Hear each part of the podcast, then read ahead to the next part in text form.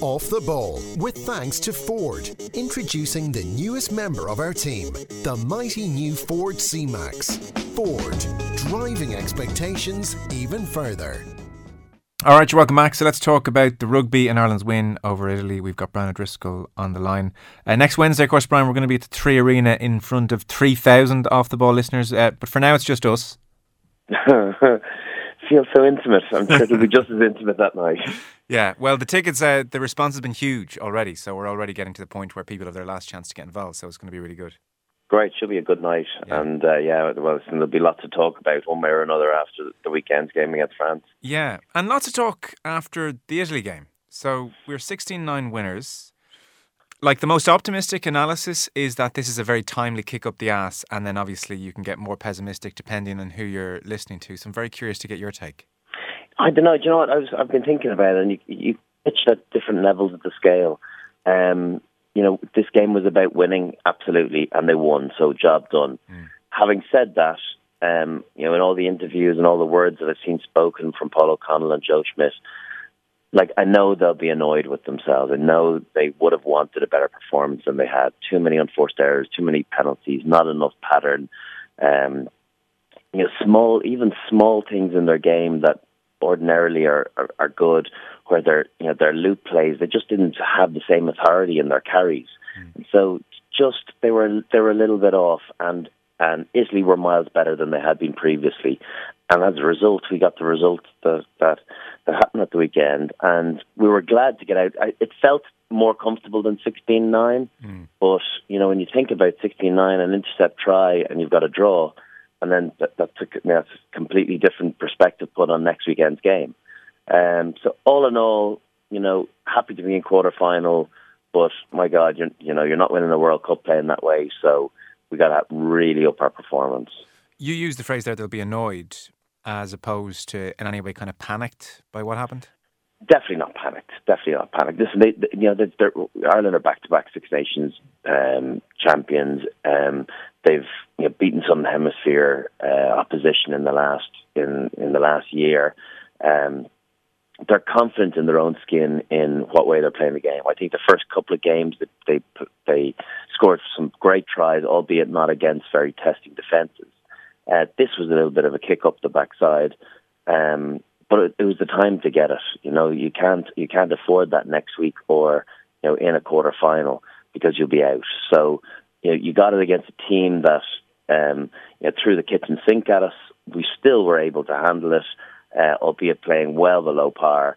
And, you know, they'll go back and, and do a you know pretty nasty review and see where they went wrong, and know that if they play anything like that intensity at the weekend, they'll get blown away. So, you know, always sometimes you have to take whatever whatever whatever comes at you, you have to take it. And so, if they played brilliantly, they'd have tried to you know ride that, the crest of that wave. They haven't, mm. so now they have to you know look back and go right. If we play like that, you know it'll be all over for us, or at least you know it'll be second place in the group. Yeah, and you suspect there's enough experience there to ride that it's not quite crest of a wave stuff clearly, but ride the, the, the disappointment and turn that around. All the things you've listed off, is the common denominator there one of attitude, intensity? Sorry, is it different things in different areas? Do we know? I think it's probably a combination of lots of things not going well. Um, I think, you know, credit where credit is due. Uh, the Italian defence was stoic. It was um, they they played a very smart defensive game in that they didn't concede huge numbers to rucks unless they really felt that there was a chance of turning it over. I think they had a couple of individuals that had phenomenal defensive um, games. German Favaro at seven plays for Glasgow was everywhere. I, I don't actually know his tackle count, but it must have been pushing up towards twenty.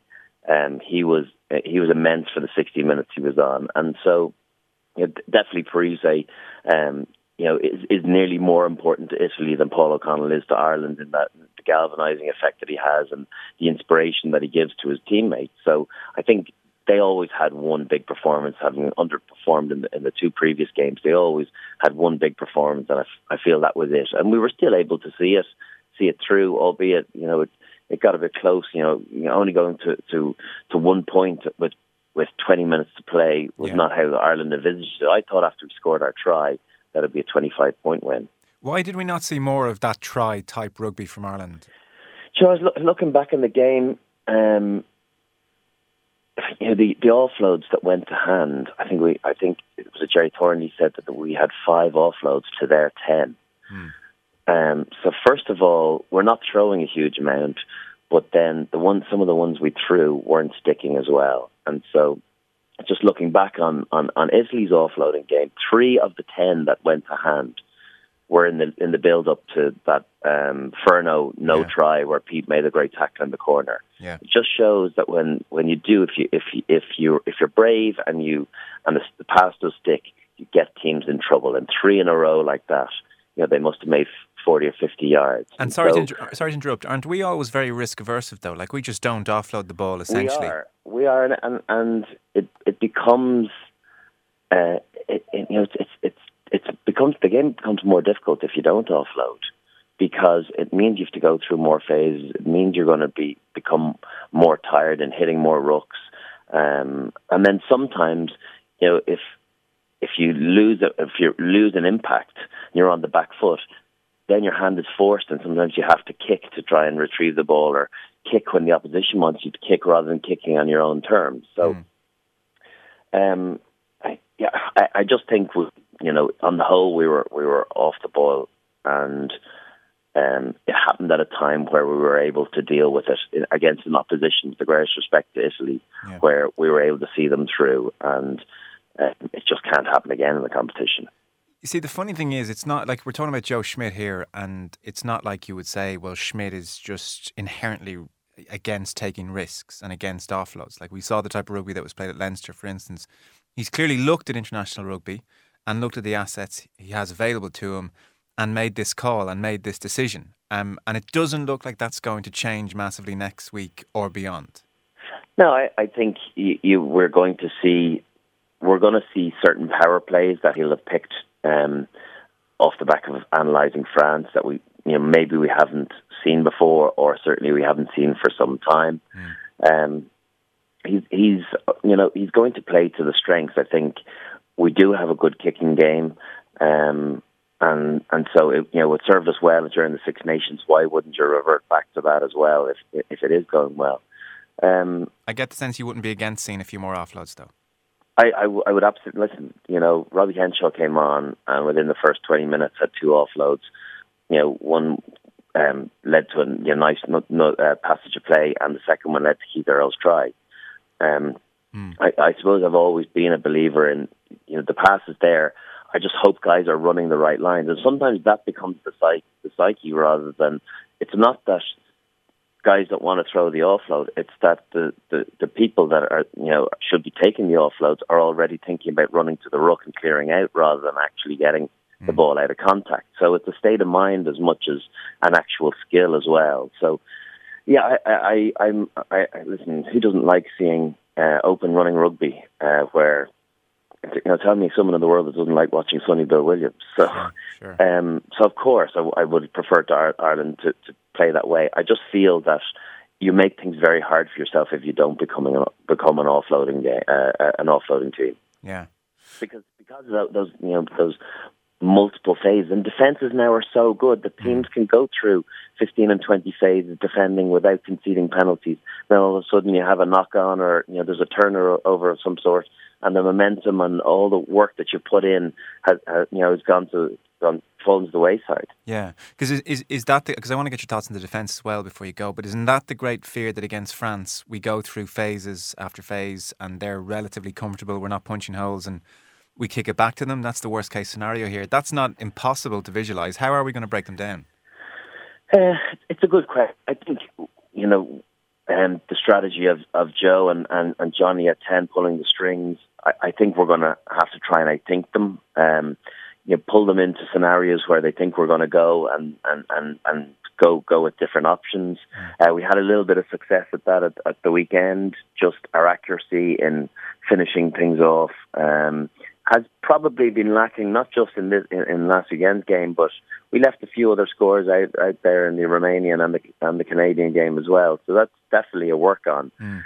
Um, you know how we go about beating them is Um, because obviously we have to be massively physical against them. The team, you know, Ireland in the past has probably struggled against the most physical teams because, from a stature point of view, we're we're, we're more often than not not the biggest specimens on the pitch Yeah. uh, against the, the South Africas and the New Zealands and, and the Frances and the England. So we have to be able to use a bit of cunning and and, and work our, our way you know out of that um, that really attritional type game and, and work it into the patterns that we want to play. So you've got it. You've you've you know we've got the best analysts in the world in Joe Schmidt and and you know guys like Mervyn Murphy behind the scenes would have been pulling clips for the last number of months uh, and identifying what France do in certain situations, and so how can we counteract that and um, you know and, and, and cause them trouble and. You know, th- th- there's no doubt that during the, the weeks of the Romanian game, the Canadian game, they were still looking at Fran- French clips. Sure. That used to happen during Six Nations. I won't. I'm not. I'm not saying a turn. You know, for the bit for or maybe not Six Nations, but certain games, you'd have a look to to the future. Uh, you know, in two or three weeks' time, you'd maybe spend one day on an England or a France in the week of a of an Italian game. Yeah. And so they'll definitely have done that, particularly against nations like Canada and, and Romania. Um, they, you know, just to, to, to have it in their mind as to you know what to expect, albeit you know not taking their eye off the ball in, in the intervening weeks. The big critique of the uh, defence yesterday was that the line speed was was very slow. Like f- from my vantage point, that seems like just an attitude thing. But I'm wondering, from your vantage point, and you've been in it, is is there sometimes a more technical reason why the line speed is slow? I didn't think it was terrible from phase play. I Right. thought at one stage, um, and we and we analysed it on, on TV as well with ITV, that um, I, I couldn't understand why we, as a backline, were conceding 25 metres. You know, granted it was it was a scrum just a little bit outside the Italian 22. It's probably one of the best attacking um, points to go from a from, from a scrum.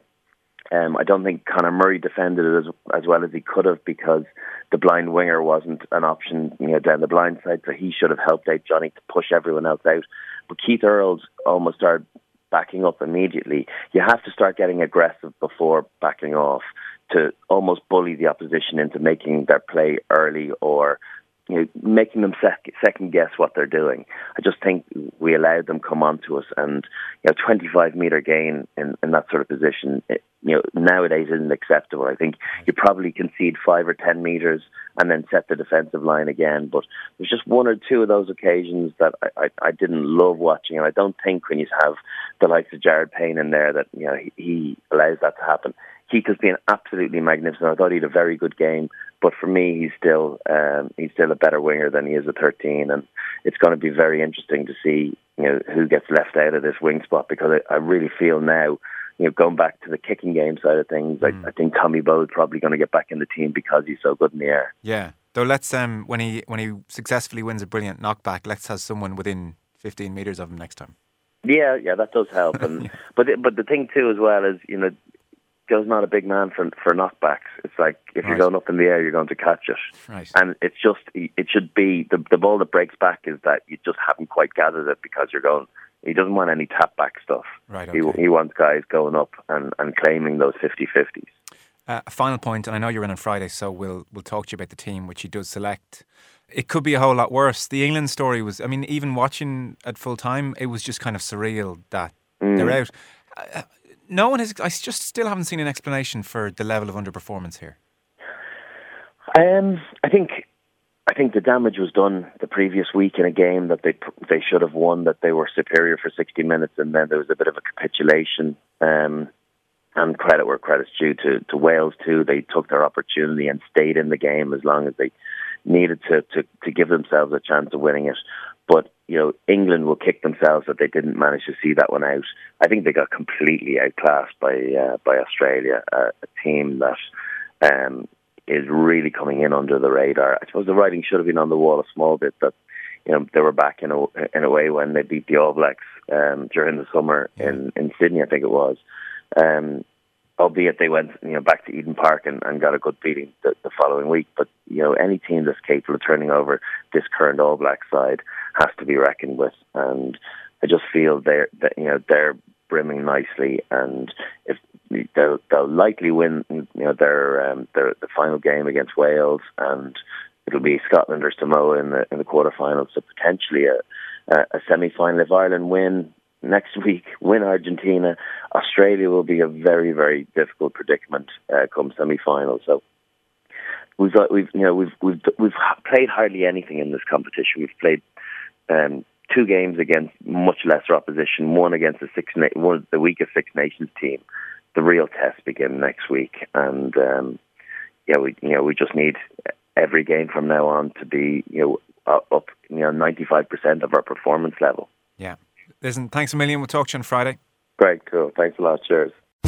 Off the ball, getting inside the game. Sponsored by Ireland's favourite car brand, Ford. Go further.